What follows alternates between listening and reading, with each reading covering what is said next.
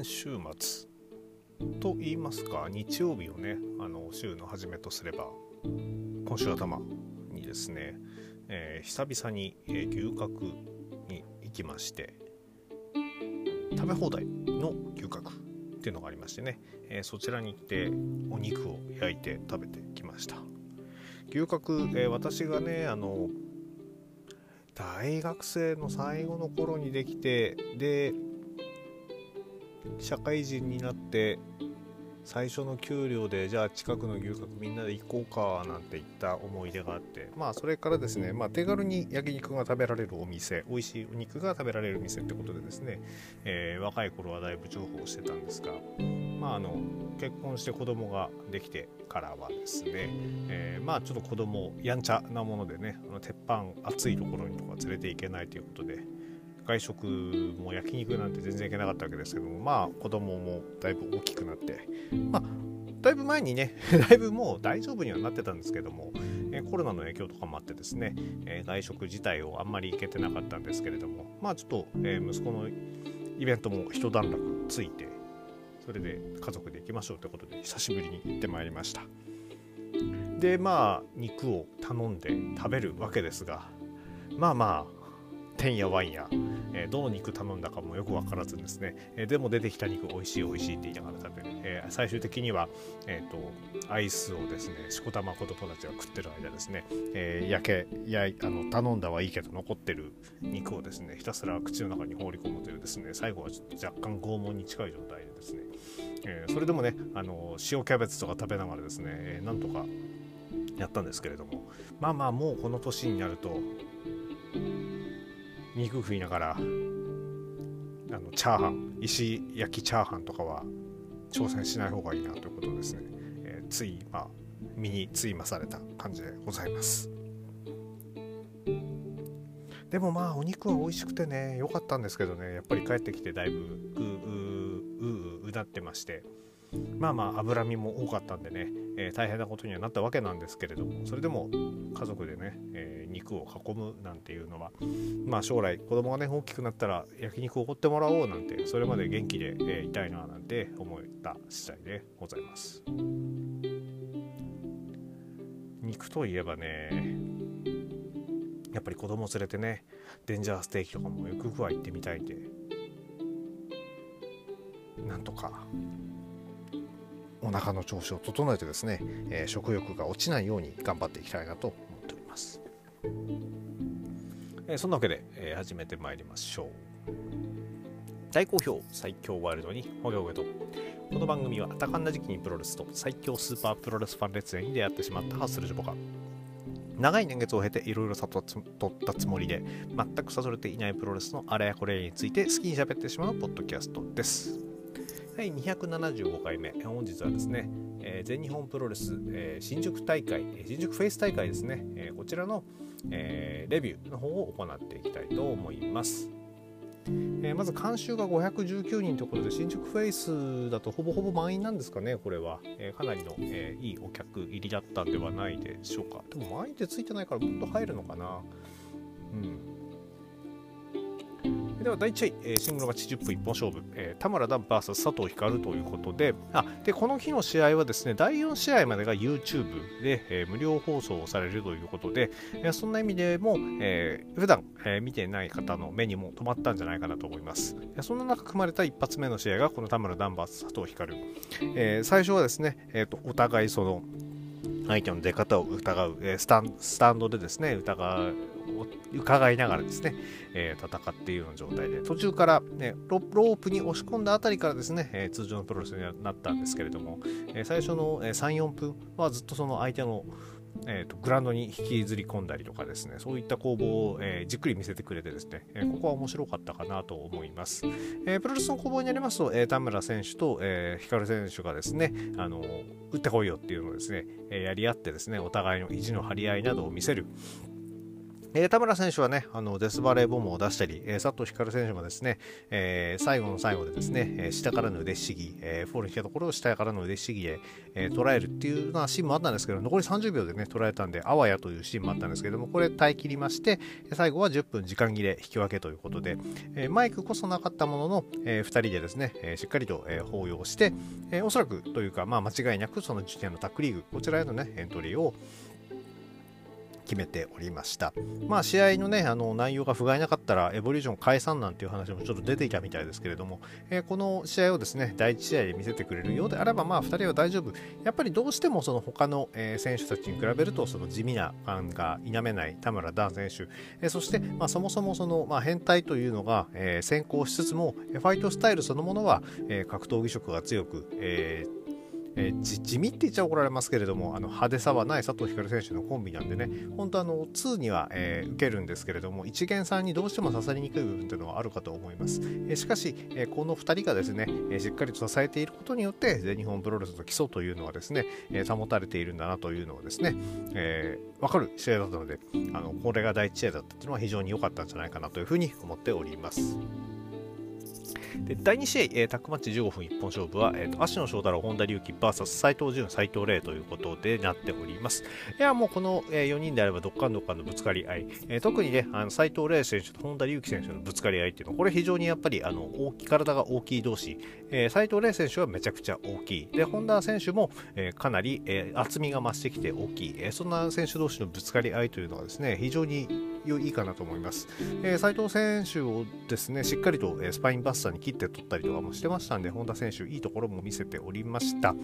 えー、しかしですね、やっぱりちょっと、えー、ちょっとね、足の選手があんまりいいところがなかったのかなっていうところで、ちょっと残念なんですけれども、まあ、この4人の中でいくと、どうしても、えー、体がね、一つちっちゃく見えてしまいますので、まあ、それをもちろん、その、補ってあまりある、えー、打撃だったりスープレックスのさえというのも見せてはくれたんですけれども最後は本田選手が捕まりまして、えー、ドリルアホールパイルドライバーからの、えー片指固めで斉藤麗選手が本田隆起選手を沈めております。えフィニッシュ直前にはですね、えー、斉藤潤選手が、えっと、いつもの,、ね、あの連携ではですね、えー、潤選手がブレンバスターで投げた相手に、えー、選手が降ってくるっていうところだったんですことが、えー、この斉藤ブラザーズの、えー、必勝パターンの連携っていうのがあるんですけれども逆に、えー、潤選手をですね本田選手が投げ切ってただ、えーと、ブレンバスターの体勢で投げ切っておりますので、えー、そこに、えー、選手が降ってくるというですねなんだ投げても投げられてもどっちでもいいんだと、まあ、ダメージの量は違いますけれども、えー、どちらでもいいという、これ非常にあのある意味厄介な、えー、ジュン選手にブレンバスターに捉えられると、え、ー、と、捉えられた方は、え、ー、と、投げようが投げられ、投げ返そうが、えー、レイ選手の本気を食らってしまうという、この究極の2択、えー、を迫られる、えー、非常に面白いコンビネーションだなというのが、え、思いましたね。えー、第3試合、えー、レック株式会社プレゼンツ全日本プロレス認定6人タッグ王座決定戦時間無制限一本勝負、えー、ブロックタイガー花畑正雄、えー、児玉悠介 VSATM 大森高尾ブラックメンソーレということで、えー、試合は9分36秒ジャックナイフ式エビ固めで、えー、ブラックタイガー選手をブラックメンソーレ選手が仕留めておりまして、えー、ブラックメンソーレ選手を投げようとした、ブラックタイガー選手に、えー、大森さんがアックスボンバーを食らわして、えー、そのままフォール勝ちというところでございました。えー、まあせっかくの YouTube 無料試合の一つにこれが入ってるってしかもその後大仁田劇場でグダグダになってたのを見ると非常にもったいないのですがでアジアタッグへの挑戦はですねどうやら大森さんとブラックメンソーレのワイルドメンソーレが挑むことになりそう、えー、リング外にいた大谷いや大仁田選手を挑発してでそこから大仁田劇場が始まってしまうということでですね、えー、だいぶグダグダした感がありましたね。まあここでブラックタイガーがまず負けるんだっていうのがびっくりが一つ。そして児玉花畑正雄のですね、えー、GOA を雑に扱っているということで。やっぱりちょっとななんか納得いかない部分あるよな。でしかもベルトを取ったにもかかわらずさらに次にベルトをまた取りに行くっていうこれもちょっとあんまり意味がよくわからないので。まあただアジアタックがねあのブラワイルドメンソールにとっての悲願であるっていうのはそれはよく分かりますんでうんどうしていくんだろうな。ちょっとこの辺は迷走してるかなというふうに思いました。第4試合、えー、6人タッグマッチ20分一本勝負は、えー、青柳優馬、野村直哉、青柳敦樹 VS 井上涼、安西優馬、芝王子という対戦となっております。ここまで無料、うん、素晴らしい。えー、やっぱりまず、えー、安西優馬の顔見せというのはですね、絶対しておくべきところ。えー、この日もですね、ダブルアームスープレックスのさえとかですね、非常に良かったし、ドロップキックもね、あのー、長身から繰り出されるドロップキック。あのー、まあまあ、あのー一流の名手と言われる人たちに比べると、えー、1枚落ちるかもしれませんけどもそれでも体を全体を使ったですね、え、ドロップキックダイナミックで非常に良いと思います。でまあ斎、えー、藤じゃないやえっ、と青柳兄弟、えー、ここはですね、もうどこに出しても恥ずかしくない、えー、この兄弟のね、あの素晴らしさっていうのはですね、えー、YouTube でも見られますし、えまた最近ね、あのプロレスを見始めたり全日本プロレスに興味を持った方からすると、えー、野村直哉選手という選手がねどういう選手なのかっていうのがね、えー、ちょっとまだ疑問符がついている人たちもいるんじゃないでしょうか、えー、そんな人たちにですね、えこの日はその9分、えー、マキシマムからの片指固めで、えー、野村直哉選手が井上涼選手を下したわけですが、えー、野村直哉という男のですね、えー、まあこの日は見せたのはタックルとかその辺がまあ多かったんですけども、タックルだったりエルボーだったり、そういったところのですね、当たりの強さというのをしっかり見せつけることができてよかったんではないかなと思っております。えー、井上涼シーバー王子、えー、この後のですね、えー、10円のタックリーグにもエントリーしてますが、えー、その辺でですね、えー、あの素早い連携というのもあの息が合っておりましたんで、あのここもですね、あのどんどん、えー、一緒にやってですね、あの経験を踏んでてほしいなというふうに思っております。まあ、そんなわけでちょっとね試合時間9分ちょっとってことだったんでね、あのー、青柳兄弟、えー、野村直哉、えー、野村ヤギヤギのですね良さ、えー、伝わりきったかどうかはちょっと残念な部分っていうのはあるんですけれどもそれでも、えーと、やっぱり目を引く、えー、こう目を引くムーブっていうのはたくさんあったと思いますんでねあのぜひあのこれで興味持ったら引き続き、えー、全日本プロレス TV の方でですね、えー、ご覧いただきたいなというふうに思っております。第5試合、えー、シングルマッチ30分一本勝負、石川修司 VS 大森北斗、えー、三冠戦の挑戦が決まっている石川修司、えー、この、あ、そうそう、さっきのね、アジアタックの話の時にね、なぜかその、大仁田淳の興行に石川修司が出るということで、よもや三冠王者に次期三冠挑戦者が、えー、アジアタックに名乗りを上げるのなんていうのであのその試合この日の大会始まる前タイムラインがざわついたんですけれども、えー、蓋を開けたらアジアの方はブラックメンソーレ大森高尾組が行くということで石川選手は単純にねデスマッチをやりに行くだけなのかなということでまあただね石川選手のデスマッチといえばあの葛西潤選手との、えー、ワンマッチ工業こちらがですねインパクトが強かったんでまあこれを超える作品というのがですね大仁田淳と作れるかどうかというのは非常に、えー、疑問なわけでですね、まあ、せっかくの高めて高めた、えー、デスマッチのブランド力というのがですね、え、どっか行ってしまわないといいなというふうに思っております。というわけで話がちょっと飛んでしまいましたが、え、そんな石川修司と戦うは大森北斗、えまあ、やっぱりどうしてもね並んでしまうと、え、ジュニアヘビーからヘビーに転向したばかりの大森北斗というのが小さく見えてしまうわけですけれども、え、それでもね頑張って厚みをつけようとしたりとかしている部分そして、えーと、エルボとかですねえこちら打ち込む姿っていうのは、まあ、石川修司のエルボーを食らってフラフラになりながらも、え自分は強いエルボーを叩き込んでいくという、え姿はですね、えお客さんの共感を得ることができたんではないでしょうか。この試合でですねちょっと印象的だったのがあの序盤の序盤なんですけど石川選手が北斗選手を場外に落として、えエプロンから場外の北斗選手にダイビングフットスタンプ。もうなんかね客席から悲鳴も消えてヒーって感じでこう音が消えたのがね、すごく印象的でしたね。やっぱりね、あの筐体が降ってくるってやばいんですよね。その後、あの、リング内でもね、あの、ダブルフットスタンプやってましたんで、いやー、なかなかひどい。大森北斗選手もね、あの石川修司選手のそのランニングにリフト何発食らっても耐えたりとか、ランニングしてきたところに、えー、切り返しの RKO を叩き込んだりということでですね、えー、見せ場なかったわけではないんですが、やはりちょっとここの差というのが大きくて、ただ、えーと、体の大きさ、えー、というのをですね、言い訳にしていたら、大森北斗選手、いつまでたってもヘビー級の中に入っていけませんので、えー、もうどうせだったら一番でかい石川修司、えここをですね、え倒せる術っていうのを身につけて、え次のステップに上がっていってほしいなというふうに思ってます。ております。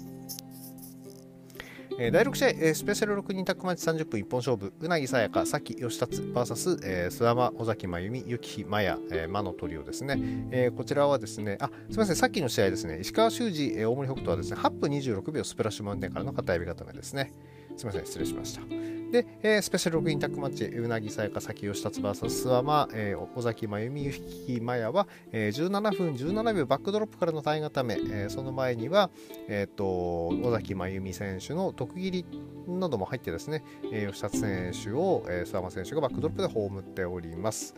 まああんまり特筆して言うところもなくて、まあ、正直申し訳ないけど、ちょっとわちゃわちゃしてる試合だったなというふうには思うんですけども、えっ、と、サギ選手をあまり見たことがなくて、でもどっかでね、見たことあったような気がするんですけれども、だいぶその足とかが太くなってて、えー、私が想像する女子プロレスラーに近づに近い体型になってきてて、えー、いいなと思いました。やっぱりちょっとねあの線が細い選手を見ているとどうしてもちょっと目をそらしたくなるというですねこの、えー、頭が硬いのがあるんですけれども崎選手に関しては、うん、なんか、うん、そこそこがっちりしててちゃんと見れるかなっていう風な感じがしたのでですね、まあ、でまあうなぎさやか選手もまた上がるぞなんて言っててまあちょっとまあまあなんかうまいことやんないとやっぱりこれでねちょっと回す全日のリングで回していくっていうのもなかなか難しい、えー、特にね諏訪間選手があのブードゥーでヒールにもかかわらず、えー、専務の時はいい人さらに、えー、この魔のトリオだといじられキャラっていう風にですねキャラがブレブレなのがですねちょっと心配なので、えー、そういう意味ではどこまでね、えー、やっていくのか分かんないですけどもでもとはいえですねこの魔のトリオでないと,、えーと、女子レスラーに上がってもらうっていうのも難しいと思うのでねその辺どう折り合いつけていくのかっていうのは、え、老婆しながら心配な部分ではございます。まあ、いずれにせよ、えー、諏訪間選手が、えー、選手に不覚を取らなくてよかったなっていうところはぐらいです。第7試合、えー、シングルマッチ30分一本勝負、宮原健人 VS 稲村良樹、えー、こちらは良かったな。うんまあ、あのその前までの試合のですね雰囲気を一気に変える宮原健人、えー、入場だけでバッと変えてそして、えー、一方、えー、稲村選手の入場でもですねかなり歓声が湧いてまして、えー、試合後もね、吉木コールを切るぐらいで、やっぱりこの日はノアファンも来てたのかな、でもノアの大会もあったからみんなそっち行ってんのかな、どうなんだろうということで、よくまあ本当に1人で乗り込んできたっていうのは、えー、素晴らしかったのかなと思います。えー、稲村選手、えー、宮原健人と並んでもですね、本当にタッパーこそちょっと、えー、足りないぐらいで、厚みに関しては全日本プロレスのね、え選手とに全く引きを取らない体のサイズ、えこれが良かったですね。え次男も一緒にこの試合は見てたんですけれども稲村選手のねでかさにかなり、えー、驚いておりました、えー、この日のね稲村選手の、えー、てか普段ねあのちゃんと見たことないちゃんとじっくり、えー、ユニバース入ってないでアベマぐらいでしか見れないんですけれども稲村選手がその躍動する姿あの魚雷みたいな形のトップロープからのダイビングショルダーがですねあの宮原健と外すかわされたんですけどボイーンってバウンドしてたしその後さらにですね、えっと、ブラックアウト食らった時もボヨーンってこう跳ねてですね、まあ、ちょっとゴムまりっていう言い方して失礼かもしれないですけど、ね、筋肉だるまで、えー、非常にやっぱりあの力強いところが伝わってきてよかったかなと。あのいつもの部分なんですよねあのブレーンバスターでスクワットするやつ。あれも息子見てうおーってなってましたしね。やっぱりパワー、パワーイズパワーっていうのは非常に伝わっていいのかなと思います。えただそんな、えー、稲村選手をですね、えー、宮原健と、えー、シャットダウンスープレックスホールド、えー、13分10分33秒、シャットダウンスープレックスホールド一撃、まあ、ブラックアウトからのね、一撃で、えー、しっかりと,、えーと、肩をつけまして、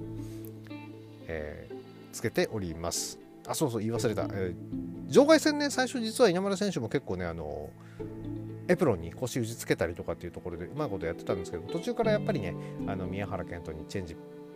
ペースペースチェンジされてしまったっていうのがねちょっと、えー、もったいなかったなと思うのでやはり、えー、宮原健人に場外戦を挑むっていうのは、えー、非常に危険なのかなというふうに思っております。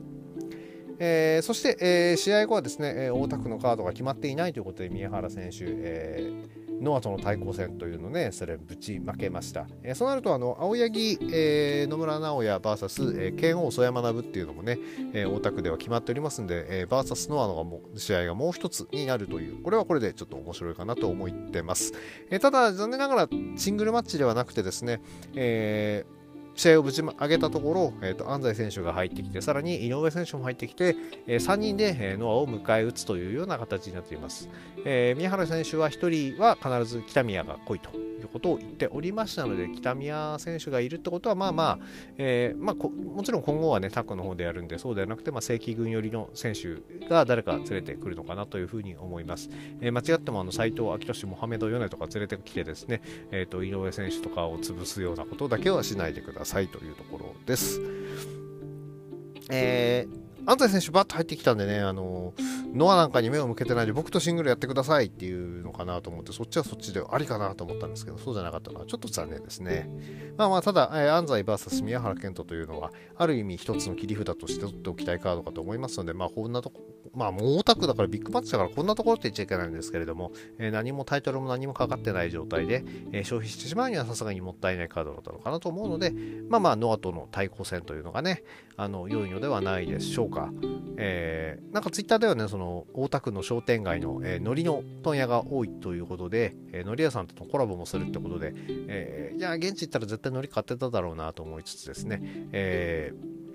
ー、この大田区に向けて、えー、宮原健人のプロモーションというのは、えー、続いていく。そしてそのプロモーションの一環として、えー、自らは三冠戦に出ないけれども、出れない、出ない状態で、